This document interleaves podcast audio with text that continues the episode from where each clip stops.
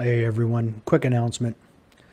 Each week I try to bring you an episode to the show that offers something for everyone. It might be a training tip, insight into a world or national champion's life and how they got to where they are, or it might just be talking sports, the shooting sports in particular, for entertainment purposes. At the bottom of each of my episodes, you will find a Koji link to my website where you can find sponsors, links to guests, things of that nature. Currently, there are 3 sponsors: Laser App, Gun Butter Lubrication, and now Aim Size Products. I will be putting out a specific episode about Aim Size and their products. But by using the links provided, you indirectly support the podcast without any additional cost to you. As a matter of fact, you typically save money by following those links. They'll give you a discount, and then they'll send a little bit my way just to kind of help with the podcast. The discount link for Hoist is included. However, I don't get anything from Hoist, but I believe in their product, and I feel it's a hydration product for you, which I highly recommend, especially shooting matches in the summertime where it's hot and humid. Now, if you don't use any of the products listed, there is still a way to support the podcast by using the tip button on the Koji link. It surely isn't required. None of this is required, but it is greatly appreciated. I'm trying to make the podcast as professional as possible, which does take time, a lot of time, and money. You can use the link to email me as well, whether you have suggestions for guests or whatever, comments, feedback. Regardless of whether you use a sponsor link or not, I still hope you enjoy the show. Please like it, share it, and give it a 5-star rating if you're so inclined. Thanks. Welcome to this week's edition of the Casual Shooters Podcast, your premier podcast for the casual shooter. This week's guest comes from the hot and humid Southeast. He took a leave of absence for a period of time, but he's back. He's a USPSA Grandmaster in Production. He was on the Super Squad in 2020, where this podcast was actually born. Firearms instructor, and most recently, he was an instructor at the 2023 PSTG Summit. So without any further ado, you need to join me in welcoming Tyler Grizzly Adams Turner to the show. How you doing, Tyler? I'm doing good. That beard, man, that is epic. Yeah. I think it's kind of displacing the hat. You know, I was known for wearing the hat for a while. I think the beard is what people... The straw hat? Yeah. I like that hat. I've got something similar, but it's canvas from old canvas trucks back in like the 30s. Yeah, pretty cool. Yeah. You mentioned the hot and humid South. That's a real thing, so the hat comes in handy. Yes, it does. If you would, take a moment and introduce yourself. Well, hey, everybody. Tyler Turner. I am from the North Georgia area. I've been shooting USPSA. Gosh, I may be in my this may be my 10th year participating, and primarily low cap, a production guy. I've done some dabbling with CO, but that's about it. I think probably more guys in the Southeast know who I am. I don't know if I have that name recognition in other parts of the country. Yeah, well, you've been on a few other podcasts. Yeah. So I think you've had some exposure out there. So that then they may not know you well, but right. They know of you. All right.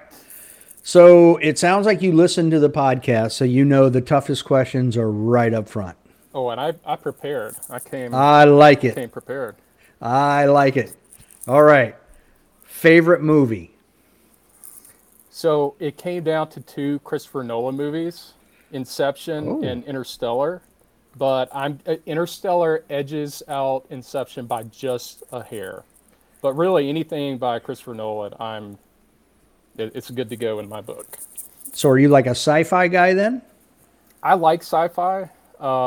His stuff, everything he does is, it's just enough of a brain bender, but it's like not totally inaccessible. unless you're talking about his movie Tenet. Did you see that? I did not. Okay. So it was like way inaccessible, and I didn't like that. But Interstellar blends like this fascination with space and like mystic forces and alien forces and everything. It's just I love it so much. Okay. Great acting. Now, I have found that there aren't it's a 50-50 prospect as to whether people read anymore or not. If you do read, what's your favorite book? Yeah, I don't read nearly as much as I would like to or really want to, but this I am going to cheat on. I have to cheat. I'm going to give you two because I couldn't pick one. First is Catch 22 by Joseph Heller. And the second one would be To Kill a Mockingbird by Harper Lee. Ooh, a classic. Oh, yeah. Oh, wow. Oh. I take it you read that when you were younger? I've read Catch 22 several times, like maybe starting in high school. I read To Kill a Mockingbird in college, I'm pretty sure. Oh, okay. Now, I've heard of Catch 22. I'm trying to remember. Oh, okay. A war novel. Yeah, it's like a war satire. It's actually an anti-war novel. Okay. Depending on who you ask, but the satire. Right. So Catch 22, here's how it's it. Catch 22, perfect satire. To Kill a Mockingbird, just the perfect novel, period. The dialogue, perfect. Okay. Perfect. Better than two alphas. Oh yeah. All right. Your favorite gun and caliber, and as you probably know, they don't have to be linked together. Right. This is kind of the easy option, but I got to say the Gen 5 Glock 34 and 9mm. Okay, now why the Glock 34? Well, I came up on Glocks specifically, and when I got started in shooting, you know, I've shot a Glock and a Glock 34 primarily, you know, my whole career. They fit me really well. You know, everyone complains about the ergos on a Glock 2x4, but I don't know. Maybe I just have bricks for hands, but you know, they're cheap enough.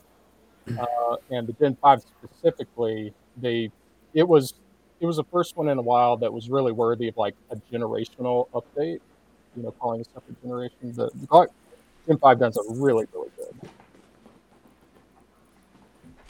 Now this is my Canik Steel. Yeah. But this is the part that gets me with the Glock is the grip angle. So what I find is like, it's not a natural angle for my wrist. Right. So it takes me a longer time to get accustomed to that presentation, you know? Yeah, and I think it helps a lot, you know, if you started on Glocks. You know, okay. You don't know anything differently. If you started on a 1911 pattern or Canik, M&P, something else. Yeah, 1911. Exactly. Yep. But I'll tell you, speaking of the Canik, those guns... the value for those guns. If I were starting today, or if I were talking to someone who wanted to get started in this, that's it. Period. The end. Like, don't consider anything else. Don't do anything else except get that Canik Rival Steel. Oh, wow. Yeah, I mean it's pretty remarkable what you get for the price, and the triggers are fantastic. Yeah, I mean, I agree with that. I definitely, that's the first time I picked one up at a Cabela's, I was like, what's this Canik thing? I've never heard of it before in my life. And I was like playing with it. I'm like, whoa, this is a pretty decent gun. Yeah. So I was pretty impressed myself. So, well, several years ago, before anyone knew what Canik was, you know, some guy at a local was like, hey, feel this thing. So like, what is that? It's some Turkish gun. I was like, okay. But I took it over to the safe area, and it's like, So you've worked this thing over pretty well, right? Like you've spent a lot of time and probably money on this trigger. He's like, that is a stock trigger. It's like, I don't believe you. Oh, because even the early ones, like the TP9 or what, I'm not familiar with all of them, but right. Even the pre-rival models, they had great triggers, but yeah, great guns. And we'll come back to something you said there. So let me write this down. There we go. All right. Now this is where I'm hitting you with that question. All right. So for the audience, I did give Tyler this question just before we went live, so he hasn't had it very long. But the fifth question is tailored for you. And as it reads, it's, I know that at times you've voiced your disapproval of the way things are going in the USPSA, as have several people. I personally sent a letter to all of the board members. And I got some phone calls back and had some discussion about what I sent. So that's not singling anybody out. Mm-hmm. And I also know, you're not running for an area director or a president or anything like that. But if you were, what would be your campaign platform? Well, I've thought about this. I've kind of created platforms in my head before. It's like, what, if I were to run, or if I run at some future point, like what would be the basis, or what kind of candidate would I be? And I think you're not going to elect someone like me because of business experience. I have an 800 something credit score, but I don't have, apart from that, okay. I don't handle lots of money. So it's not that. And as an aside, I don't think that's, we've tried this before with other candidates in other areas where, you got to have business experience. You got to run this as a business. I actually don't think that's the way to go. But in any case, back to me. I would run, number one, and someone would vote for me, number two, if they were interested primarily in the sport itself, not the organization, not the business side, not the money side, which all bores me to tears. And we've put an inordinate amount of influence and talk about over the last several years. I would run, and someone would vote for me if I did run, to safeguard and protect the sport. And by that I mean rule stability, making appropriate and rational rules, at least maintaining equipment rules, if not rolling some of them back to some rational basis. Scaling down the number of divisions that we have, and generally making sure that we're making the sport excellent. I said this on Ben Berry's podcast, which is, when you are excellent, you have an excellent product or an excellent service, you create your own demand. All the talk about growing the sport, to me, just is backwards. If we ensure that our product, I don't like talking those terms, but it's shorthand, whatever. Our product, okay, what we offer is excellent. The competition and the matches are excellent. The people we have in the sport are excellent, which they are by and large. But we create our own demand. We create our own organic growth. This overarching emphasis on growth, how many people can we stack in a match, how high can we inflate our membership roles, to be is backwards and probably counterproductive. So I would run as the sport guy, okay, not the org or business guy.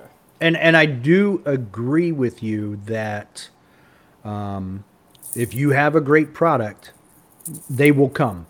Right. You know, right. It's like, so I couldn't agree more.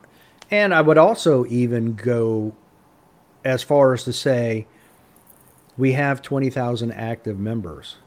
There are some very good business minds out there that we could tap into that I'm sure they wouldn't mind volunteering some time to help. Right. And that would be, if I were to run, that would be my pitch is, look, you know, I don't have business experience per se, but I'm smart enough to be able to speak to people who do know that and interpret advice and seek competent advice. You know, I can read a spreadsheet if I have to. Numbers make my eyes bleed most of the time, but I can if I'm forced to. But I think we, as an organization and our leadership, is so consumed with the wrong thing, the wrong focus. We have, as to your point, we have a supply side problem, not a demand problem. You know, we, at least where I'm at, and I know in other places in the country, yeah. We have too few matches to serve too many people that want to come. Now, you know, you could say that's a good problem, but, you know, maybe it is, maybe it isn't. But like I said, you know, we need more ranges. We need more matches. We need not to be burning out the volunteers that we have now. You know, more than one hotbed of USPSA in, you know, various regions has burned out because you burned your MD out and didn't have a replacement ready to go. So right. We don't have a growth problem. We definitely have a supply problem right now, and it's only going to get worse. I'm worried, you know. Right. That's just my take. I'm an hour south of DC, and yeah. I mean, the local match here fills up in about 8 minutes. So yeah. If you're not there to sign up, you're waiting for the next one, which could be an hour away or whatever. And then that one fills up. And right. So it's a never ending problem. Mm-hmm. Now, did you grow up in Georgia? Yeah. Born and raised. Okay. So did you grow up then around guns and hunting? Yeah, it's a pretty typical story. It's been told here with you many times before.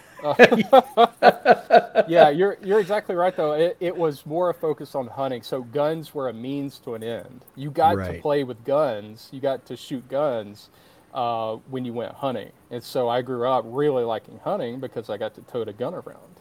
It was much later that I realized you could actually have fun with guns, you know, and not freeze your ass off in the woods in right. December. And come back with nothing. Exactly right. So I I haven't been hunting in a while because if you go hunting, there's a chance you get to shoot a gun. You go to the match, you're guaranteed to get to shoot a gun. And so yeah, there's a better chance you won't be shooting anything. Right. Right. And then even if you do shoot, it's typically one or two pulls of the trigger, and that's it. Yep. So. Yep. So now, yeah, I grew up in the woods, and you know, hunting white-tailed deer, hunting squirrels, you know, all the stuff you would expect from a little hillbilly boy like me. Now, at what point did you find competition shooting? Well, I shot my first USPSA match in 2014. Yeah, 2014. But I don't know how. It's sort of a progression. It's sort of a sequence of events that led me to that. I don't know how deep you want to go down that rabbit hole, but yeah, wait, it's up to you. Yeah, I'm game.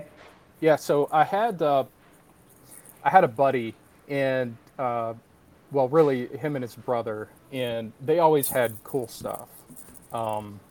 They had like AR-15s before anyone else. I remember the first time I saw an AR-15. And, you know, I'm growing up with bolt action, 30-06 hunting rifle, growing up with break action, 20 gauge or 410 for squirrels.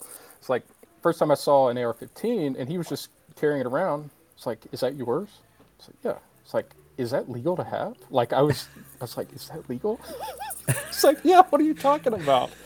And so that piqued my interest. Because that was just my first exposure to like black rifles and handgun. You know, never touched a handgun. Never touched a handgun until I was like 20 years old. It just wasn't, just wasn't what we had, wasn't what we as a family were into. But that really piqued my interest. The Obama years came around, decided I need a black rifle, of course. But I started acquiring guns, acquiring handguns. I was awful. I was terrible. I couldn't hit a pie plate like at 7 yards. So it's like both for rifle and pistol, you know, I started to realize, you know, you grow up hunting, you grow up, you know, shooting in the backyard and you think you know how to shoot. And I kind of realized that I didn't. So there's actually a program. Are you familiar with what's it called? Appleseed? I've heard of it, but I'm not really familiar with it. So I went to an Appleseed shoot. It combines like rifle shooting fundamentals and Revolutionary War history. It's really cool. If you haven't been to an Appleseed shoot, I'd recommend go and checking it out.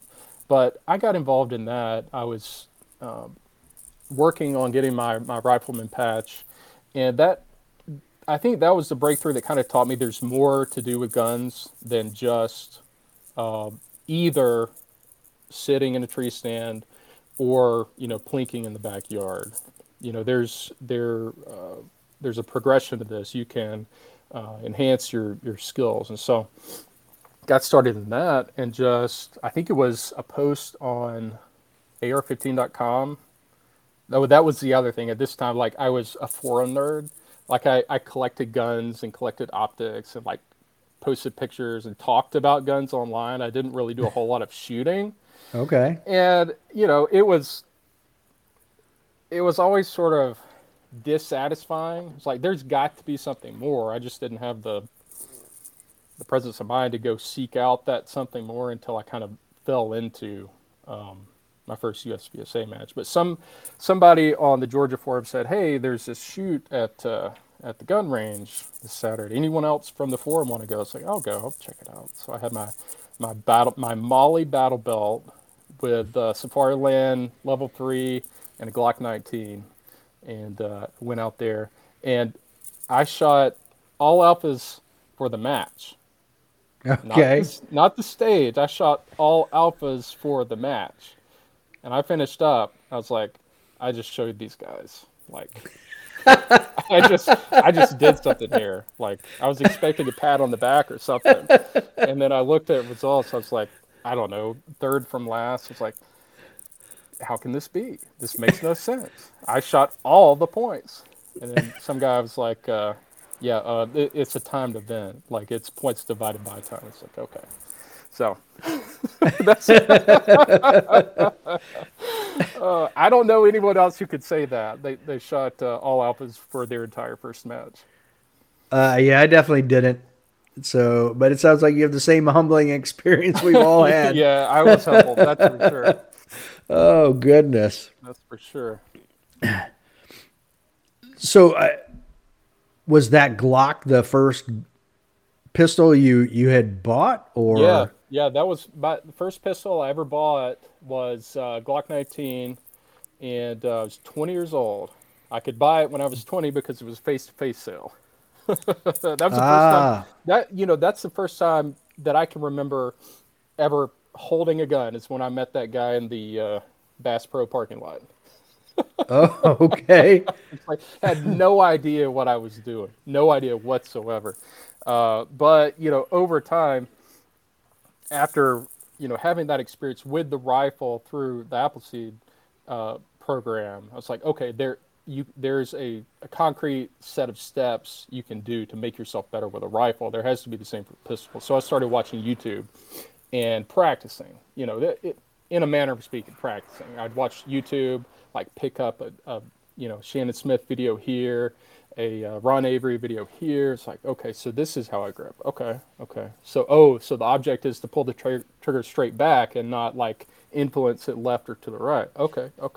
So I taught myself like grip and trigger control, but I didn't have any exposure, any ability to do like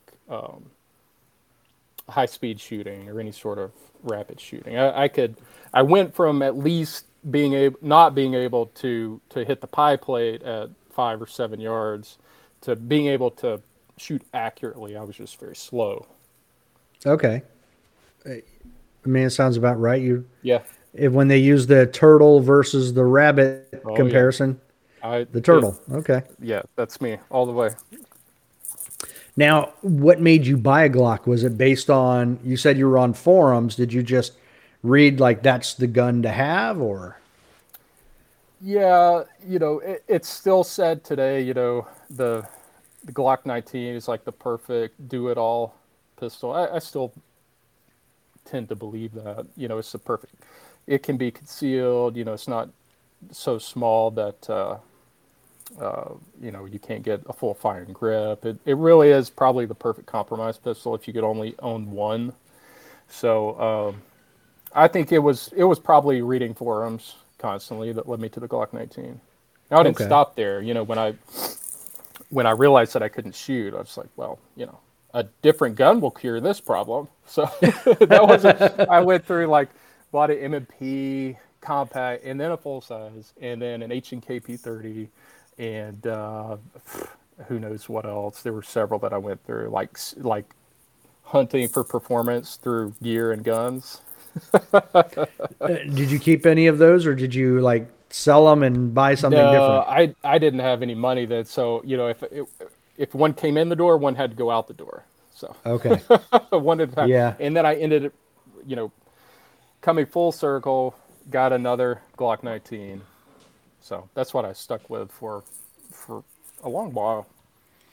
So were you like everybody else then after that first match? You're like, oh, I've got to do this more. I would say after the first few, you know, in that first 6 months, I didn't buy a membership right away or anything, you know, because I didn't really have a concept of the classification system. Didn't know that I even wanted to be classified. I enjoyed my time. And as I got to know the guys and made friends, you know, it wasn't immediate, but it was fairly soon thereafter. You know, I would say after the first 2 or 3, 4 matches, I was like, yeah, this is what I want to do.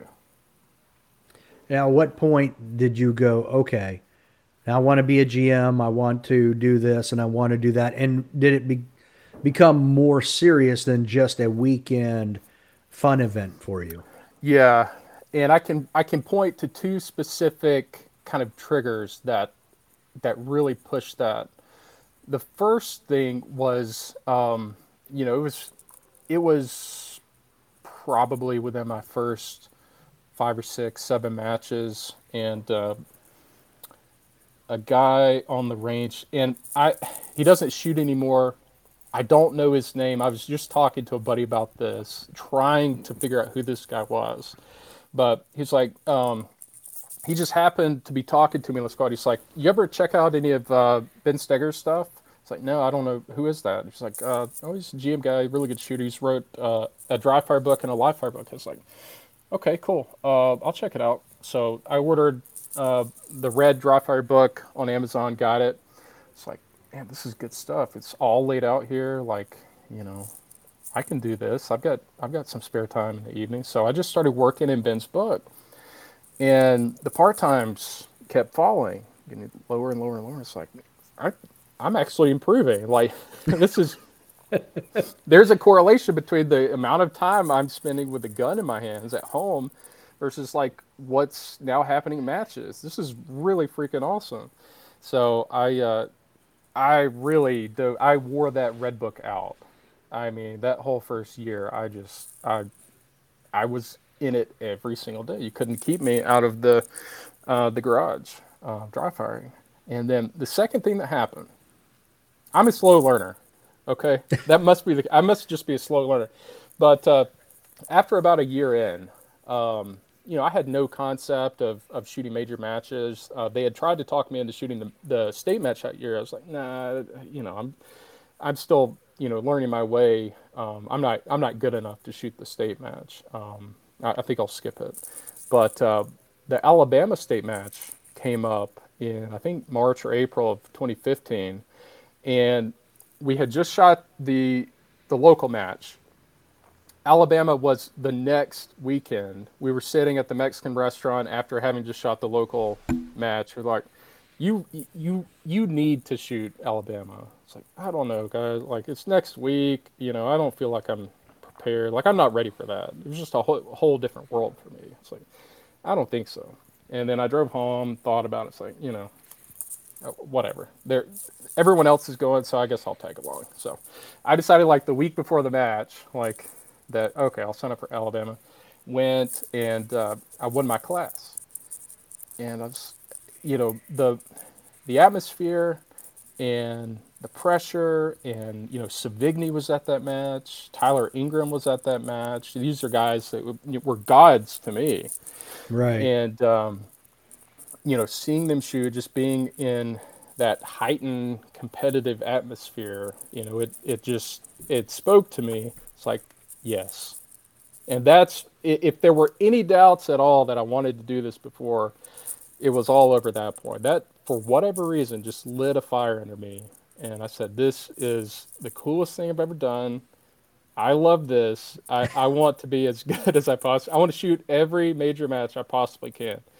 So that changed things, you know, and then it was the next step up. You know, there's a life outside of shooting local matches, and you know, I had no real goal for, like, moving up in class or even, like, winning.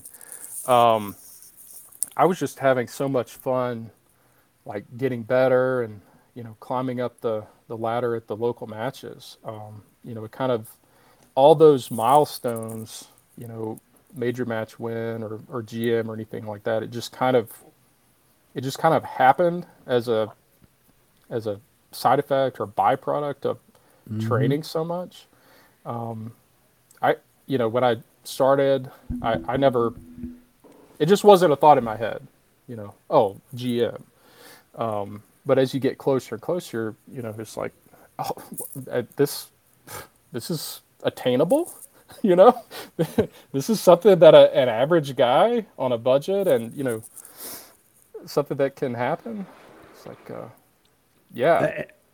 I kind of feel like it's the, if I had to choose two tracks, one, like, focus on getting GM, or two, focus on getting better and let the cards fall where they will as I make progress, that's the track I would take. Yeah. 'Cause I kind of feel like I like that byproduct of, as you improve, you see your place change, you start achieving more and more.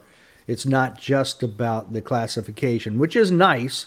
Mm-hmm. You can see where you rank with other people, but I feel like there's more to it if you're seeing that improvement in the match results, you know? Mm-hmm. Yeah. Yeah, and I think there's, at a certain point, it's an inevitability. Like, if you're putting in that amount of time, it almost becomes inevitable to start reaching those types of goals. Agree. It's going to happen, yeah, if you're putting in the time. Now, obviously you started with the Red Book. You did a lot of dry fire. Yeah. Now, at what point did you determine you're going to have to add some stuff to your training and do a few things differently to keep progressing up the ladder? Yeah. Well, you know, I got pretty far on dry fire, and I think people underestimate what can be done with dry fire. You know, I've tried to add up a few times the number of live rounds I shot, like, in a USPSA specific training context before making GM, and I best I can tell, I think I shot fewer than 10,000 rounds before making shoe. Wow. So, you know, if anyone is not already a believer in dry fire, like maybe believe it, because it's the real deal. You know, especially for the stuff that's tested heaviest in classifiers, you know, your manipulations, reloads, everything's generally close up, you know, one-handed shooting to some extent. All that's really maybe best tested and best trained in dry fire. But I started to ramp up the round counts after making GM, you know, because, you know, asking around, listening carefully when people talk on podcasts or in person or in training classes, you know, how much are you shooting a year? What are you training on hardest in your live fire? Where are you allocating your rounds? And, you know, I became apparent pretty quickly, like, that to shoot at a high, or to like maintain a high level, you have to shoot often. You know, the gun handling and stuff, like I said, it can be tested in dry fire, it can be trained in dry fire, but the recoil management, you know, learning how to really drive the gun, drive it fast, you know, there's no substitute for live rounds, for that sort of thing. So I don't know, sometime probably in 2016 or 2017, I started to ramp up the round count, and I'm still not what I would call a heavy volume shooter. I may have hit 20, maybe 30,000 rounds one of those years, but the backbone of the training is still live fire, I would say. Or I'm sorry, still dry fire, I would say. Yeah. Okay. Yeah, and there are definitely some things you can't do in dry fire, but I mean, Jay Beal, there are a bunch of people out there that, you know, got to where they are primarily by dry fire and then refine it with live fire. So it's definitely doable. And then I think the other driver is I learned about doubles drill. I think that was probably about the time that doubles drill was created, and that doubles drill is a game changer. At least it was for me. You know, the nuances of grip and really dialing that into such a minute level. I spent a lot of rounds on doubles. I still do. Now, okay, so that leads right into something with you saying earlier that you've started to dabble in carry optics. Mm-hmm, yeah. Now, so production doubles and optics doubles, while it might be the same drill, I mean, I feel like you can see more with your dot. So how do you like doing, how much have you learned doing doubles with your carry optic gun? Yeah, I've learned a lot. I don't think I gave the dot proper credit, you know, because for a while, you know, people were talking about, well, should I train on a dot with the purpose of improving ultimately my iron shooting? You know, I've been pretty dismissive of that in the past. Like, no, you know, whatever you're going to shoot, whatever you care about, that's what you shoot all the time. I don't know, man. Like, there's a lot to be learned from shooting a dot, not just doubles, but in everything. And this year, going back and forth between them, I think the biggest thing is there are fewer distractions with the dot. There's no front sight post and no rear blade, like obstructing your view of the target. And so when I went back to irons after having spent, you know, a fair amount of time with a dot, that was what I noticed first. It's like, I've trained my eyes at this point to look at very specific points of the target. And now it's annoying to have, you know, it's annoying to have like the outline of the sights block what I'm trying to look at this, and here you are like blocking my. You're in my way. Yeah, it's definitely in the way. So I think the dot's good for.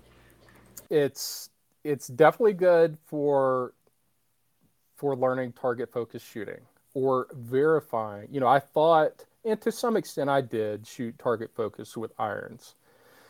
I realized that there are some scenarios or some distances at which I was switching back subconsciously to a sight focus. Like so, your longer, more difficult shots, yeah, I assume? Or something, you know, a really tight partial, something perceived to be difficult. You know, you switch back and only realize it after the fact. But yeah, the dot's been really good. It's taught me a lot.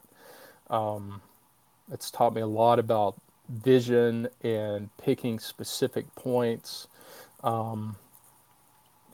Similar to target focus, you know, I thought I was picking specific points. What I'm really doing is I'm conscious of the A zone. And so, you know, I would basically align the iron sight, the front and rear sight, you know, in between the perfs of the A zone and call it good. Well, that's not really picking an aim point. You know, you're picking, how would you say that? It's an area, but it's not a point. Shooting a dot really drives home the emphasis on picking specific aim points. And that was good. I feel like now, when I started this, I was already in my early 50s. I didn't find practical shooting until much later in life. Mm-hmm. So like these are reading glasses. I can anything beyond my laptop where you're at right now is perfectly clear. Everything from my laptop in is not. Right. So I wear these so that everything within arm's reach is clear. So, you know, I have that. If I want to focus on iron sights, I can. But then I got nothing out here, and vice versa. Mm-hmm. But I've shot enough iron sights before this that I feel like with iron sights, it's more you have an acceptable sight picture, and that's what you're looking for versus now when I shoot a dot, I'm like, you know, I can look for, as I've said on other ones now, I'll create, if I come across a target in a match that I haven't, like one time I shot, maybe it was, I don't know if it was Area 8 or just up at Shadowhawk. It was at Shadowhawk Defense in a match, and they had taken IPSC targets and turned them a certain direction. I was like, well. So I had to walk down there, and I'm like, where in the hell am I shooting this target at? I'm like, all right, right there. You know, so now when I dry fire, I'm like, every target I see, I'm like, where exactly is my spot? But I don't feel like I could do that as well with iron sights. Right. Yeah, especially if your eyes or your focal depth is having to compete. Yeah. So if you look at a distance target and you can see that, you know, fairly sharply, is your peripheral vision good enough to see whether or not the iron sights are in alignment? You know, it's still blurry enough that I probably have to come back about 10%, maybe 15% off that target to be able to make sure that that front sight post is within the rear. So I still do have to back it off a little bit because it will just be so blurry at times. I'm like, that's just unacceptable. Right. Yeah. The reason I ask is, you know, if you're truly shooting target focus, everyone's sights are going to be blurry, but I wanted to know, like, to what degree are yours blurry? Are they blurry, like, because it's a vision issue, or is it? Yeah, it is. No, I'm tracking with you. And that's where, you know, I know a lot of people don't like the dots, but the dots in this situation actually do help. Right. Because they stand out so much, they're much easier to confirm in the peripheral vision that, okay, they're except, you know, I see three, I'm good. Yeah. You know? Well, and two, you know, who cares? It's not great if the rear sight and the front sight are so blurry that you can't tell if they're aligned. You know, who cares if the dot itself is a little fuzzy because you're going to shoot the streak anyway. Right. Yeah. Absolutely. Now, do you see yourself shooting more and more carry optics, or is this just from you wanting to learn more about it that you're doing it? Well, it was really out of necessity that I started, and that I've shot as much as I have. You know, my love. You need my reading glasses? I'm sorry? You need my reading glasses? No, different kind of necessity. So, you know, I want to shoot where the heat is. You know, I want to shoot against the best, and I want to have competition. And you know, it's sad. I hate it. My love is for low cap, minor, irons, and probably in that order. Yeah, low cap, minor, irons. That's the aspect of the game. That's the challenge that I like. It's just it's always interesting. You know, how do you solve the puzzle? When you're light on rounds, you know you got to be accurate. Right. And iron sights are a challenge unto themselves. But, or you're going to have another reload. Yeah. So I've always liked that about the sport. That's what tickles my fancy. But I've gone to the dot, and I've shot some CO just to have more competition. You know, that's where everyone's at. So you got to go where the heat is. And it's been fun. It's been fun. It's been a nice change of pace. Here's what I would say. I wish everyone was shooting production or single stack. Then I would shoot production and single stack, or production, you know, and compare myself to single stack.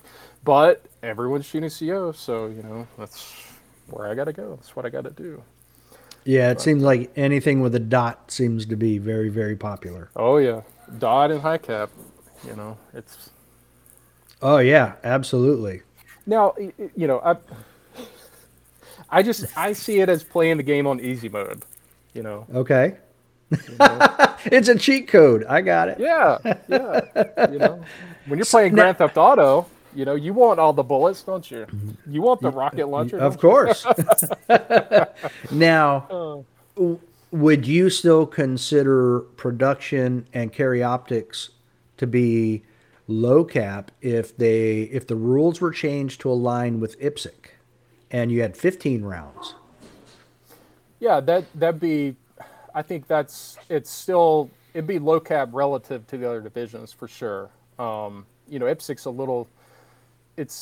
a little different just because, you know, standard, they don't have, I think those guys are getting like 18, maybe. I don't want to speak too definitively on that. I'm not sure. With their limitations, they're lower cap. So, you know, depending on where you draw the line, it's still lowish cap, I would say. And at this point, you know, I like 10 rounds. That's my preference. If they are just hell-bent on changing it, I hope it goes to 15 rounds. But, you know, frankly, with all the other differences between IPSC production, USPSA production, it's just they're not the same division at all. They're definitely not. Yeah, there are so many differences that it's not the same. Yeah. I mean, sorry. Good. No, man. I was just going to say, I think the likelihood, if they change it, I think the likelihood is that they either go to a factory capacity or to some length restriction, like a 140, because, you know, I don't know how spicy I'm supposed to be. You can be as spicy as you want. It doesn't matter. Here's my thing. If we're too stupid to count to 10, you know, we're definitely too stupid to count to 15. Take that how you want. There you go.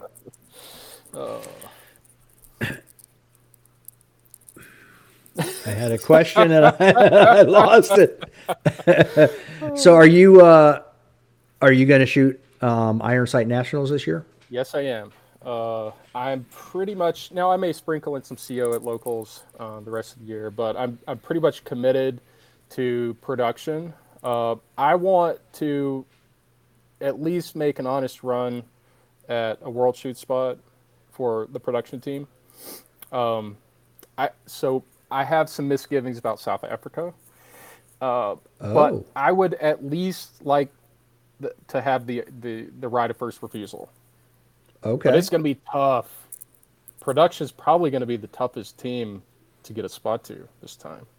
You think so? Yeah, it's going to be really tough. I mean, there's some heavy hitters going for the production team, so I'm going to make an honest effort of it. We'll see what happens. Now, I feel like some of them, I mean, obviously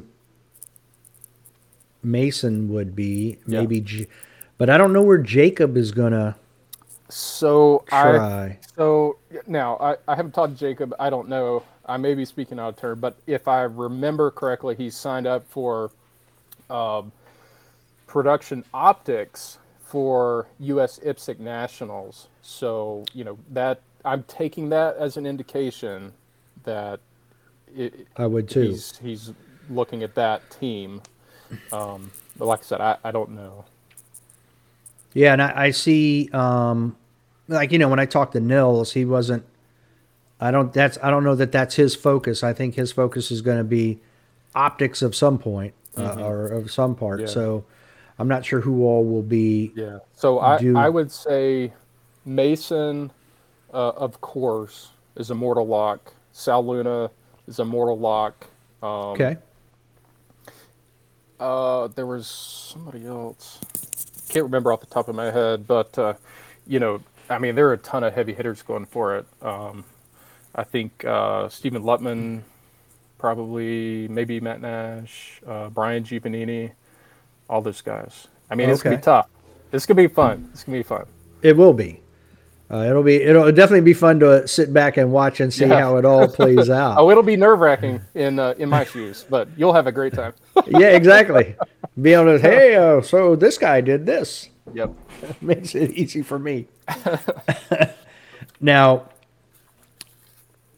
so from the time you started getting serious, because you said about 2015, you got Ben's Red Book, his dry fire book. Mm-hmm. And then in 2020, you were on the Super Squad. Mm-hmm. So was there anything, let me back up. How did you feel when you found out you were going to be on the Super Squad? Yeah, so I've told this story before on a training group, but Joel Park told me I was on the Super Squad. I had no idea. The first year I made it, I had no idea. Because I just signed up with my buddies. We were squatted. We were ready to go. You know, it was either the week or it was like a week or 10 days before we left for Nationals. And I just thought I was going to shoot with the local Georgia boys. That's what I was prepared to do. And Joel sent me a message. He's like, hey, man, congratulations, Super Squad or something like that. It's like, what are you talking about? I didn't know if he was messing with me or he knew something I didn't know, but I got like super nervous. And it turned out he knew something I didn't know. He had been on practice score and he saw I had been moved. Mm. Now, bear in mind, no one told me. No one from USPSA. They just moved you. They just moved me. I was prepared to show up at the at Nationals and just go to my squad. And what would have happened, I guess, if Joel hadn't told me, is I would have just shown up there and, hey, you're not on the pad. It's like, uh-oh. But no, I figured out like a week before or something like that I was going to go to Nationals, that I was on Super Squad. And I kind of had like my mental freak out. I allowed myself like, I don't know, like 15 minutes to just kind of like freak out really good and then get out of my system. And it's like, changes nothing. You've been training, changes absolutely nothing. Doesn't change the stages, doesn't change, you know, your preparation. You're just going to have different squad mates. That's all. Until next time. Don't be a little bitch. Yeah.